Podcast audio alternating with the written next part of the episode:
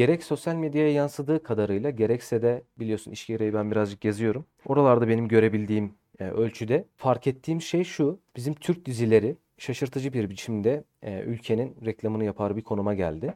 Ya dünyanın birçok yerinde, Afrika'da, işte Uzak Doğu'da, Orta Doğu'da Türk dizileri bayağı izleniyor, bayağı popüler bir halde. Bilhassa gençlerin, orta yaşlıların dahi izlemeyi bıraktığı bir evrede Türk dizilerinin tüm dünyada bizim belki de en iyi reklam aracımız olması birazcık hem paradoksal hem de ilgi çekici geliyor bana. Sen bu konuda ne düşünüyorsun? Sence neden olabilir böyle bir şey? Ya biraz şimdi Türk dizilerinin izlendiği coğrafyalara bakınca biraz üçüncü dünya ülkeleri, bir geri kalmış toplumlar falan. Biz de en batılı üçüncü dünya ülkesi olduğumuz için bizden e, bizden onlara sekiyormuş gibi biraz daha. Hani bizim yaptığımız hem biraz batılı ama yine de istenen şeyi veriyor işte o entrika, acı, aile içi dram.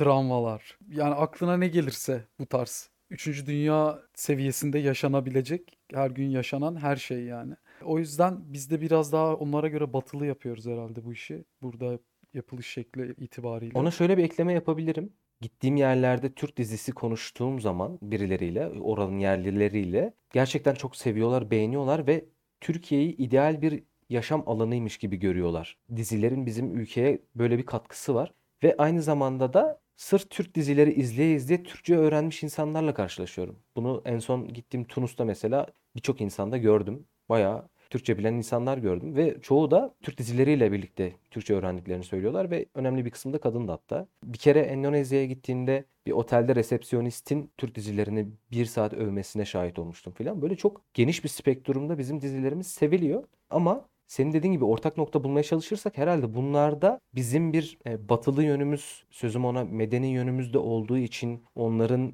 böyle gıptayla bakmasına vesile olabilecek bir yaşam tarzını mı yansıtıyor acaba diziler? Aynı zamanda bizim Orta Doğu'nun ya da Afrika'nın filan böyle aradığı o acı, keder, çapraz ilişkiler, genel geçer bir takım şeyleri mi yansıtıyor? Ondan dolayı mı ki e, baktığımız zaman bizim Türk dizilerinde böyle ortak noktalar da var değil mi? Ya kesinlikle e, söylediğin gibi daha böyle acıya odaklı, daha böyle entrikaya, drama odaklı falan oluyor Türk dizileri. Bir de şekil itibariyle mesela adam işe gidiyor ama ne iş yaptığını bilmiyorsun. Çok zengin. İşte çoğu Hı hı. dizide var bu. Ya da işte kız mesela öğrenci güya ya da bir çocuk üniversitede öğrenci ama mesela altında araba var. Bambaşka bir hayat yaşıyor. Yani gerçekten çok kopuk. Türkiye'de öyle olan çok az bir kesim vardır. Yani üniversite hayatında böyle rahatlıkla işte okula gidip arabalara binip işte her gün klaplara gidip sonra da sanki bir bireymiş gibi böyle yaşayabildiği çok az. Çoğunluk en azından çok Hele çok çok 2022 Türkiye'sinde yani. kesinlikle canım yani oran olarak çok az. Öyle bir hayat herhalde imrendiriyordur. Bir de dediğim gibi şekil itibariyle bizimki daha batılı duruyor. Mesela takım elbise giyiyorlar.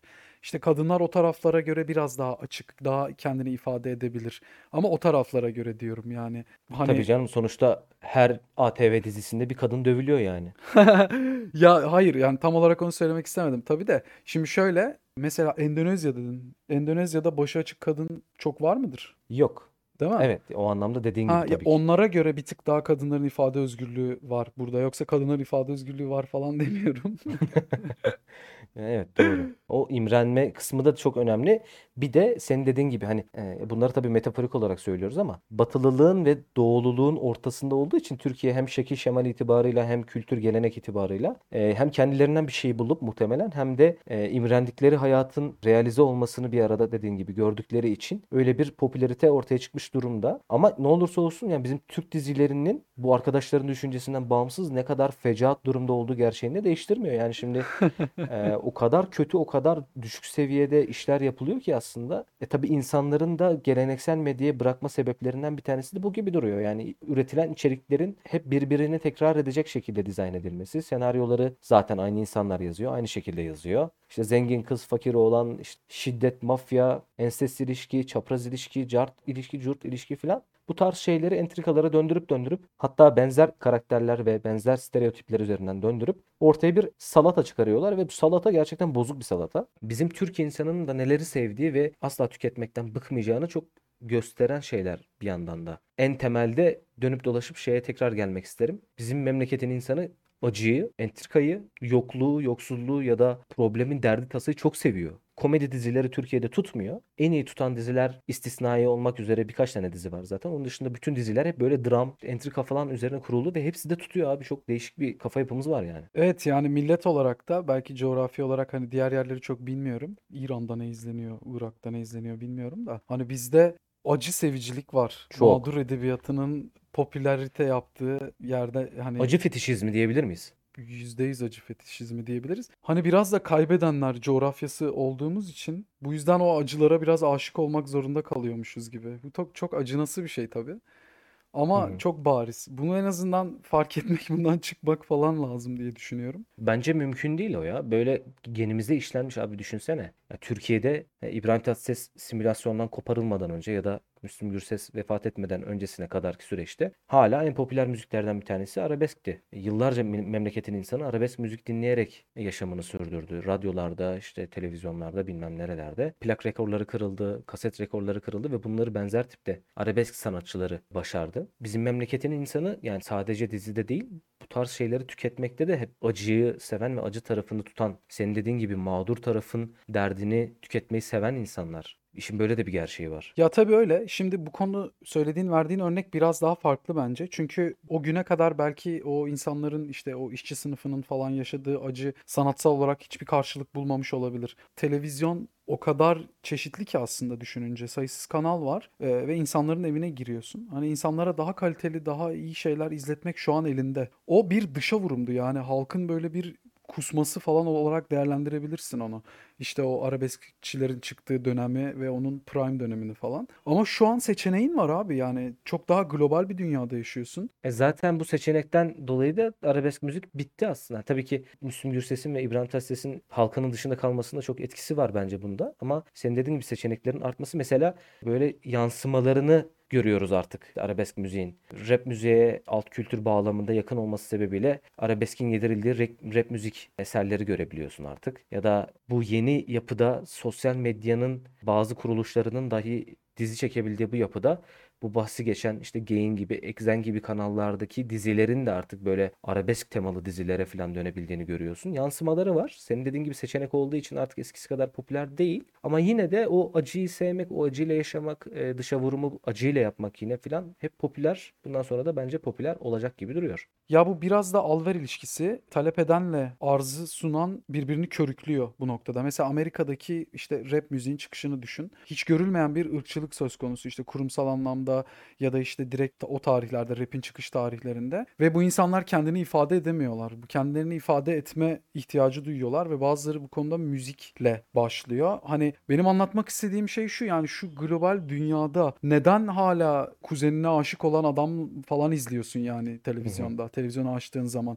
Yani bilmiyorum biraz modern medyanın ölümüne sebep olacak. Postmodern medya yani işte sosyal medya işte ya da direkt içerikler işte Netflix içeriği, Amazon içeriği gibi bunları biraz daha eziyorlar ya. Hı hı. Bu tarafın da hiçbir şey yapmıyor yani ezilmemek için. Kendi kitlesini korumaya çalışıyor. Ben anlıyorum ekonomik kaygı olarak. Ama abi bir jenerasyon o senin korumaya çalıştığın kitle. 60'lı 70'li insanlar belki daha yükseği. Daha sonrasını ben aman aman gerçekten çok da izlediğini sanmıyorum ya. Yani genç kitle oturup evde gerçekten adını Feriha koydum izlemiyordur yani. İzliyor mudur? Bir döneme kadar izliyordu da şu an izlemiyor dediğin gibi. Yani en son belki o dönemlerde izleniyordu ama tabii şimdi ülkenin toplumsal gerçeklerinden de bağımsız konuşmak doğru olmaz. Hani e, bizi geleneksel medyadan uzaklaştıran şeyler de oldu. Yeni jenerasyonlar olarak öteki sınıfına düşürüldük bir dönem toplumsal olaylardan sonra. E, artık yavaş yavaş sosyal medyanın etkisini ağırlığını artırmasıyla birlikte bazı şeylere yönelik duyulan duyarlar da arttı. Bu duyarlar geleneksel medya tarafından çok fazla önemsenmedi. Önemsenmediği için de söz konusu duyara sahip olan insanlar ve kitleler o tarz şeyleri tüketmeye bıraktı. Mesela kadına şiddet olabilir, mafyatik şeylerin ön plana çıkarılması olabilir. Ama senin dediğin gibi o mevcut şeyi, ekibi koruyabilmek için benzer şeyler üretilmeye de devam ediliyor. Şu an mesela geçtiğimiz günlerde Oğuzhan Uğur'un sosyal medya yasasıyla alakalı bir programı vardı. Bayağı da uzun bir programdı. Oturdum izledim üşenmeden. E, Bir yandan benim için de şey anlamında önemliydi. Geleneksel medyanın önde gelen isimleriyle sosyal medyanın önde gelen isimlerini bir araya getirmiş bir programdı. E, Oradaki temel bakış açısı farklılıklarını falan çok net bir şekilde hissedebiliyorsun insanlarda. Sosyal medyada sıradan bir içerik üreticisinin ulaştığı milyonlu izlenme rakamlarını e, geleneksel medyada mümkünatı yok göremiyorsun. Yani böyle bir değişim içerisindeyiz bir yandan ve sosyal medyanın gücü çok fazla. Bunun da herkes farkında. E, dönüp dolaşıp geleneksel medyanın davranışına geldiğimizde ölüyor olduklarının da farkındalar. Sırf bu sebeplerden dolayı. Bundan ötürü de senin söylediğin gibi ellerindeki mevcut kitleye tutunuyorlar. Dışarıdan baktığım zaman şöyle bir şey görüyorum. Mesela bir dizi var. Sallıyorum işte ne? Diriliş Ertuğrul. Hı hı. Abi yani coğrafya olarak senin tarih background'un var. Şimdi Amerika'ya, Avrupa'ya bakıyorsun. Kimisi çok iyi işler çıkarıyor. Kimisi saçma sapan senaryoları nasıl yansıtıyorlar. Ya senin elinde bir cevher var aslında. Öyle şeyler yapabilirsin ki. Sen ama gidiyorsun en ilgi çekici olmayan, en günümüz dünyasına hitap etmeyen, sadece belli bir küçücük bir kesme, hani daha çok böyle modern çağdan geri kalmış kesme hitap edip ona göre dizi yapıyorsun. 3 saat mesela anladın mı? Binlerce lira para döküyorsun. Milyonlarca Evet. lira para döküyorsun o işe. Globale hitaben yapsa çok daha belki kendisi için de hani faydası olacak. Değil mi? Yani biz şu an mevcut şartlarda başarılı görüyoruz belki globaldeki elde ettiği popülariteyi ama belki bundan çok daha fazlası da olabilir dediğin gibi. Ya şöyle düşün. Pasifik dizisini düşün Hı mesela. hı. İkinci Dünya Savaşı'nı anlatıyor. Bir işte bir, bir grup askerin savaş sırasında yaşadığı dram ve işte maceralardan ibaret. Bir de bu taraftakilere bak. Yani şimdi tamam Birinci Dünya Savaşı'nı falan anlatan güzel yapımlar vardır. Bir şey demiyorum. Ama dizi olarak düşün mesela. Yok yani çok kalitesiz. Adam mesela asker geliyor. En basit örnek vereyim sana. Asker geliyor. Senaryonun hani rezil olmasını geçiyorum. Bir asker geliyor 1915 yılı. Selam duruyor. Adamın fondötenini görüyorum ya ben. Çok Yani abi binlerce lira para harcıyorsunuz şu işe. Gözünüzü seveyim yani. inanılmaz irrite edici böyle şeyler. Belki karşılık buluyordur. E, Endonezya'da bulur işte. Ama elinde imkan var yani ve biz daha çokuz gerçekten. Daha global işleri talep eden ekip daha fazla. Lan herkes Game of Thrones izliyor. Doğru. Düşünsene. Benim annemle babam da izledi yani. Takip ettiler böyle şey olduğu süre boyunca. Hani onlar da globalleşti. Benim üst jenerasyonum da. Biraz buraya ateş eden işler çıksa keşke diye düşünüyorum ben. Televizyonda. Şeyde var. e, internet platformlarında var. Evet. İşte Netflix'te var, Amazon'da var falan filan ya da Blue TV'de var. Güzel işler var Türk yapımı. Ama medyada bir şekilde yapılamıyor. Buna bir direnç mi var yoksa gerçekten sadece o kesime mi ateş edilmek isteniyor? O en büyük soru yani. Bizim zengin bir tarihimiz var. Doğru. Ve bu tarihi değerlendirebilecek yapımlar ortaya çıkarabiliriz. Ve bunun farkına varan bir takım kesimler de kullanıyor.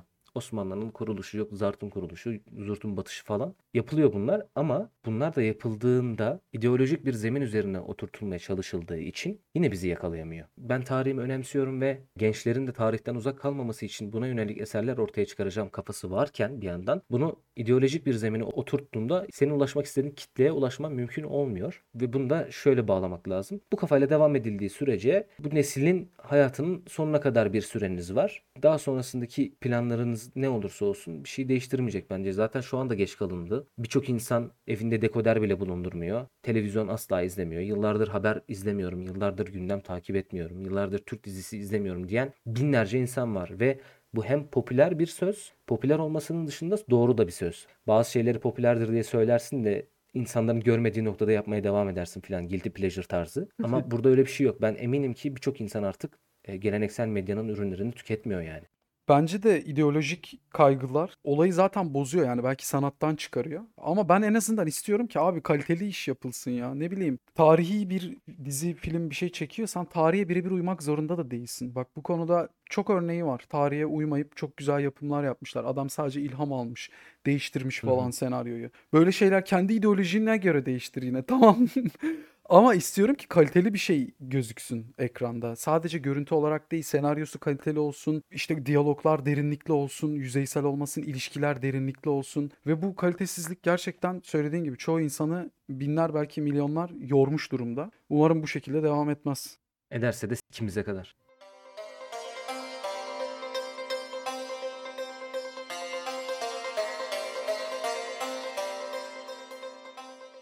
Sevgili halkım bugün sana bir derdimden bahsetmek istiyorum. Muzdarip olduğum bir konu ve bence bütün dünya hatta insanlık için bir an önce çözülmesi gereken, aydınlığa çıkarılması gereken bir kara delikten bahsetmek istiyorum izninle. Teknolojinin bu kadar geliştiği ve insanın artık Mars'ta yaşamak için dünyamızın muhtelif noktalarında deli gibi patates filan yetiştirdiği bir ortamdayız. Hani her şey bitmiş artık patates yetiştirmeye başlamışlar. Mars'ta hayatta kalmak için öyle bir aşamaya gelmişiz. Böyle simülasyonların yaratıldığı bir dünyadayız ya. Teknolojinin bu noktaya geldiği 2022 dünyasında gelin de şu fotoselleri bir toparlayalım, kendine getirelim. Yani insan olarak hani fotosellerin karşısındaki o acizliğimiz, o şaklabanlığımız lütfen bir son bulsun. Ben bundan çok rahatsızım halkım. AVM fotoselleri değil mi? AVM fotoselleri, apartman boşluğu fotoselleri, hatta tuvalet fotoselleri yani en sinirlendiğim konu. En rahat olmam gereken, en odaklanmam gereken konulardan bir tanesinde ben kendi önceliğimi bir kenara bırakıp fotosele kendimi göstermeye çalışmaktan çok yoruldum yani. Karanlıkta yap oğlum.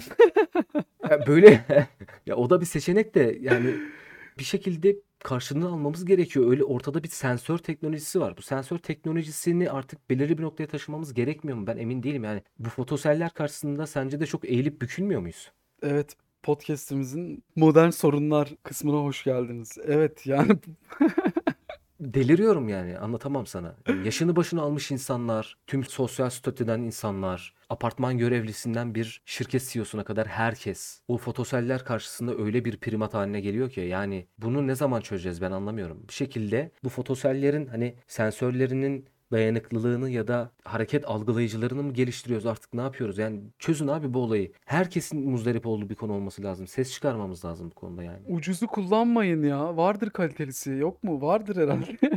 E vardır herhalde de yani hepsi mi bu hale geliyor? Ben mesela şöyle bir soru sorayım o zaman sana. Fotoseli ilk aldığında da mı böyleydi? Yoksa zamanla hayat şartları mı fotoseli bu hale getiriyor? Selektif bir hale getiriyor.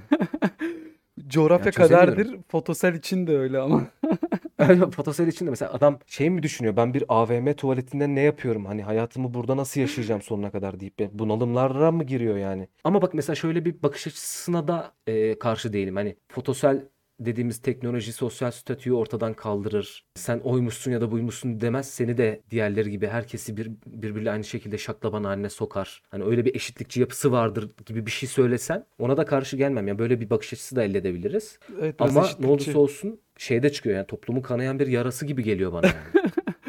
Oğlum çok komik konu bir de. Ya bir de mesela bak fotoselden fotosele de değişiyor. Az önce sen söyledin ya mesela ilk başta fotosel belki daha iyiydi. Zamanla teknolojiden dolayı zayıfladı, ne oldu bir şeyler oldu falan. Bence fotosellerin bir takım belirli davranışları var tamam mı? Yani iyi çalışan fotoselleri bir kenara bırakıyorum. Çok azınlıkta zaten. Çok konuşmaya da değer değil o kesim. Bence iki tip fotosel var bunların dışında. Bir, moduna göre çalışan fotoseller.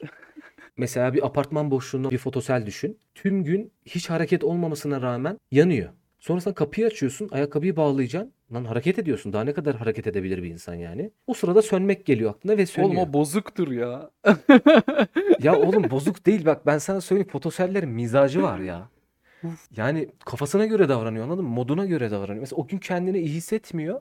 Kafası orada değil anladın mı? Hani kimse gelmediği zaman da hareket olmadığı zaman da çalışıyor ama farkında değil. Sonra mesela ben orada hareket ediyorum. Ayakkabımı bağlıyorum falan. Onu da fark etmiyor. Sönesi geliyor o sırada. Ya benim. şu lavabolardaki de mi fotosel oluyor bilmiyorum. Sensör işte. Neyse. Mesela o da çok garip oluyor bazen. Mesela elini gösteriyorsun. Eline tükürük bırakan var.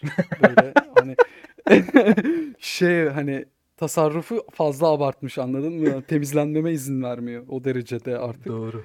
Ya da böyle ağzına böyle deniz dalgası gibi su atan var yani mesela. Ben de o konuda biraz şikayetçiyim. Onu az önce söylemek üzere olduğum ikinci kategoriye de koyabiliriz bu muslukları falan. Acelesi olan fotoseller var bir de. Olabilir.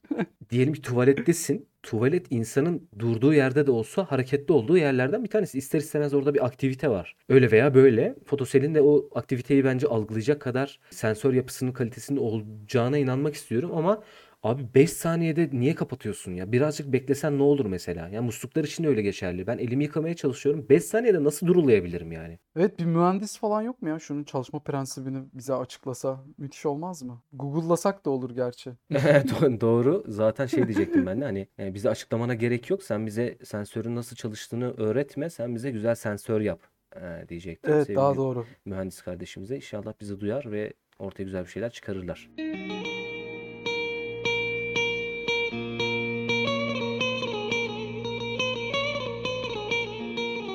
Okey madem sen bir derdinden bahsettin. Ben de şu ara kafamı kurcalayan bir sorundan bahsetmek istiyorum. Hay hay.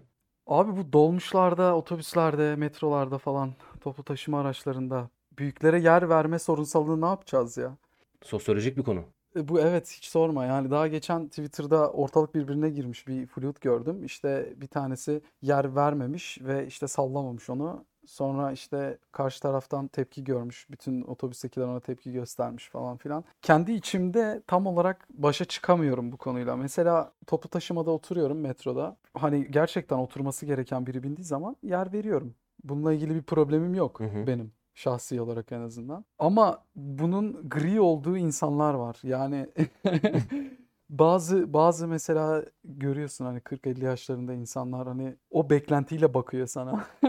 Tabii tabii. Seni geriyorlar anladın mı? Şey gibi hani sen aslansın yemeğini yiyorsun ama çevrende bir sırttan var sana tehditkar bakarlar ya az sonra ağzındakini çalacağız gibi. Evet biraz da yargılar bakıyor. Evet. İşte zamanın çocukları var onun içinde, o yargının içinde işte dünya ne hale geldi, Allah belanı versin. Hepsi var Var yani var belli o doğru. bakışlarda. A- Aynen. Hani bunu ne yapmak lazım? Bu konuda ne düşünüyorsun? Fikrini çok merak ediyorum. Yani bir kere şöyle o özellikle de arada kaldığımız kesim için bunu söylüyorum. Birçoğu eminim ki o gün gezmek için dışarı çıkıyor. Şimdi böyle bir fark var bir kere her şeyden önce tamam mı? Yani şöyle mesela e, 60-65 yaş üstü toplu taşımada free ride kartı almış insanlar olarak bir takım noktalara giderek gününü orada geçiriyor. E, İşte Kızılay'a gidiyor Ankara için söylüyorum ya da İstanbul için Taksim'e mi gidiyor artık nereye gidiyorsa falan. Vakit öldürmeye dışarı çıkıyorlar ve bu insanlar işleri için bile çıkıyor olsa ben eminim ki indirime girmiş bir dükkan varsa ve bunun önceden haberi duyurulmuşsa geceden sıraya girip o dükkan için sıra bekleyecek adamlar. Sabaha kadar ayakta falan böyle. Bu konudaki ikircikli yaklaşımları beni rahatsız ediyor mesela her şeyden önce. Yoksa yer vermekte bir problem çok yok. Ama ben hep aklımdan birilerine yer verirken ulan acaba bu adam da ucuz şeker için sırada 10 saat bekliyor mudur gibi bir ikileme düşüyorum mesela. Ya öyleyse bile kötü bir şey yani ucuz şeker için 10 saat sıra beklemek de ho- hoş bir şey değil de şöyle düşünüyorum ben şimdi 60-65 yaşında biri dışarı çıkabilir çok gayet taşımayı Yani kullanabilir. benim söylediğimden O- tam tersi algılanmamıştır umarım ya. Ya toplu taşımada yer vermen gerekirse yer de verebilirsin ama bunun bir tık altı var. Şimdi bazı gruplar pozitif ayrımcılık yapılıyor. Hı hı. Mesela geçen oldu yaşadım. Hani ben de ayaktaydım da bir tane çocuk kendi yaşından bir kıza yer verdi. Hani 20-25 ikisi de. Harika. Forvet. Forvet diyebiliriz. Yani bu gerekli mi acaba? Onu düşünüyorum. Yani ben olsam vermezdim. Benim içimdeki şey çizgi o. Yani benim oturmamla ayaktaki kişinin oturması karşının benden daha mı çok oturmaya ihtiyacı var? Onu düşünüyorum. Anladın mı? Senin ahlaki çizgin nerede? Onu merak ediyorum. Ben de onunla ilgili bir şey söyleyeyim. Oradaki bakış açısını şöyle bir çevirip kendine getirirsen aynı örnek üzerinden konuşayım. Karşındaki kızın oturmaya olan ihtiyacı değil de senin başka ihtiyaçlarından dolayı o yer verme eyleminin gerçekleştiğini düşünebiliriz gibime geliyor. Abi ne yapacaksın? Dolmuşta yer verdim diye nasıl bir hayal kuruyorsun yani anladın? Nasıl bir beklentiye giriyorsun? Umut Fakir'in ekmeği Alkın. Bunlar yani e, kelebek etkisi. Ufak tefek şeyler çok büyük olaylarla sonuçlanabilir sonuçta. Öyle düşünmek lazım. Yani herkesin bir ajandası, bir arka planda düşündüğü ikinci, üçüncü fikirleri olabilir. E, bu aşamada da çok yaşıt iki insan karşı cins olarak birbirlerine yer verebilir. Ben buna bir beis görmüyorum. Hatta sana şöyle söyleyeyim. Yaşıt olan ve aralarında bir şey geçmesi muhtemel iki insan arasındaki bu yer verme paylaşımını e, yaşlıya verilen yerden daha makul buluyorum. Çünkü bir şey var, ajandası var. Kur yapıyorsun, değil mi? Bir ajanda var, bir plan var. Makro planın parçası diyebiliriz aslında Abi muhtemelen yani. başarısız olacaktır. Dünya üzerinde yer verdiği kızla evlenen varsa lütfen bu YouTube videosunun altına yorum atsın. Evet evet yani ama şey yazsınlar. Yer verdiği için evlendik. Ha yani Yani, yani bundan bir etkilenip tabii tabii. abi ne yapıyorsun sen falan olup. Toplu taşıma konusu daha çok uzun süre konuşulacak bir konu bence bu arada. Yani şakası bir yana. Etik ikilemlerle dolu bir konu ve bana kalırsa konuyu şöyle kapatmak çok mümkün olabilir. Abi isteyen istediğine yer verir, istemeyen istemediğine yer vermez. Kimse de bu konu yüzünden karşısındakini suçlayamaz. Zaten ortada bir gerçek varsa herkes öylesi bir durumda yer veriyor. Arabaya bir yaşlı biniyor ama o kadar yaşlı ki yani anlatabiliyor Hı muyum? Hani hı, yaşlılığın da senin dediğin gibi seviyeleri var ya. hı hı. Aşırı yaşlı bir adam biniyor ya. Çok yaşlı lan nasıl anlatabilirim yani. Çok yaşlı bir adam. Yani öyle bir adam bindiğinde zaten herkes kendisine olan utancından veriyor o, o yeri. Hani o adam ayakta 5 saniye durduğunda kemikleri dörde ayrılabilir gibi bir durum var. Onu bildiğin için sen o sırada oturuyor olursan vicdandan zaten geberir gidersin ya. Herkes ona yer veriyor zaten ama o ayakta kalıp herkese bakış atan insanlar genelde o arafta kalan kesim ve ona yer veren verir vermeyen de hiç vermeyebilir. Bu da gayet normaldir yani. İşi akışına bırakmak lazım bence. Bir de ben bunu takip etmek zorunda değilim. Benim bir sıkıntım o. Mesela Hmm. ben kulaklık takıyorum, telefonla oynuyorum, dışarıyı izliyorum. Biri gelse dese ki ya kalkar mısın ben oturayım işte çok yorgunum falan dese tamam derim yani. Çok aşırı yorgun değilsem Hı hı. Problem yok yani bununla ilgili. Ama oradaki davranışlar sıkıntı yani. Sen belki gerçekten hiç aklında değil, umursamaz algılanıyor olabilirsin. Olabilir. Birincisi bu. Gerçekten umursamaz olabilirsin. Uyuyor numarası yapanlar var mesela. Ya şu şöyle de bir dur, işin şöyle de bir boyutu var. Turmak için de uyuyor numarası yapmam ya. Çok yorgun olmam lazım. Gerçekten uyurum o zaman da. Sen zaten uyuyorsan gerçekten uyuduğun anlaşılır. Onu çok net söyleyeyim. Yani onunla ilgili bak bir anekdot vereyim. Benim toplu taşımadaki en büyük gerginliklerimden bir tanesi de şu oluyordu. Görüş alanımın içerisinde birisi var ve uyuyor tamam mı? Ve gerçekten de uyuduğunu biliyorsun. Ya ağzından salya falan akıyor lan daha ne olsun yani. Öylesi bir tipi gördüğünde ben şey gerginliğine giriyorum direkt. Ulan acaba bu adam inmesi gereken yerde nasıl inecek?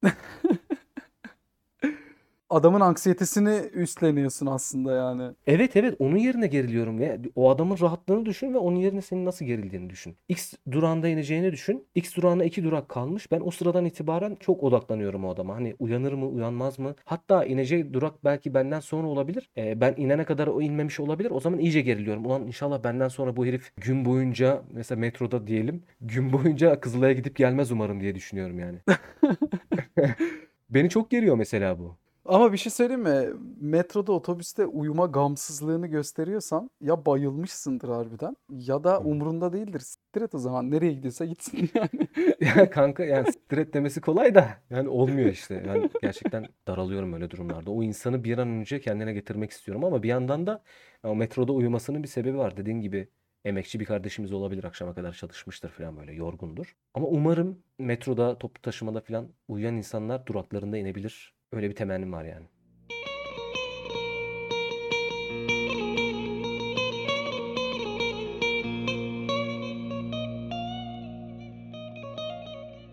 Aslında podcast'in sonuna geldik ki burada kapatır giderdik dükkanı ama bunu söylemeden gidemeyeceğim halkım.